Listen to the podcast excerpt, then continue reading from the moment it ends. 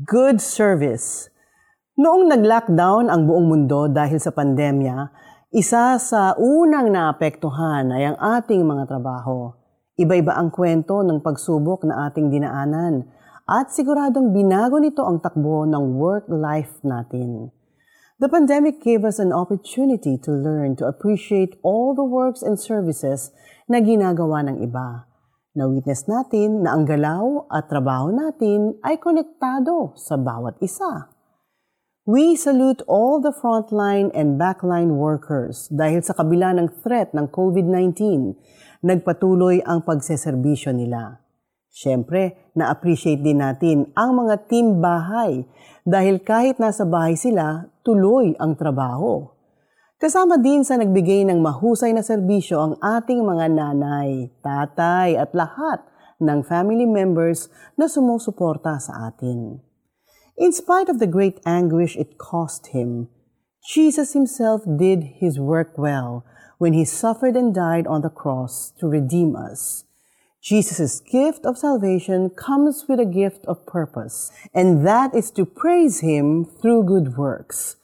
The Lord gave us the ability to work, earn, and most especially to be of good service to others.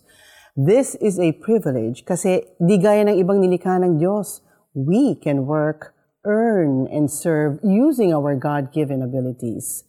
Kaya if you are working well with a motive to reflect God's grace and love at work, keep it up. Para sa Panginoon, work is not just work. Bawat mabubuting ginagawa natin sa trabaho para sa kapwa ay mahalaga sa Kanya. Carry on the good service. Be fruitful and honor the Lord with every work that you do. The Lord sees your labor, and He will reward your faithfulness. Let us pray. Lord, maraming salamat po sa trabaho ko. May oras man na nahihirapan ako, help me to do it right and well. Give me opportunities to be of good service to more people. I pray this in Jesus' name. Amen. My friends, bless a worker today. Pray for this person and buy him or her a small gift. Share this devotion to encourage them. Sapagkat tayo'y nilalang ng Diyos, nilikha sa pamamagitan ni Kristo Jesus upang iukol natin ang ating buhay sa paggawa ng mabuti.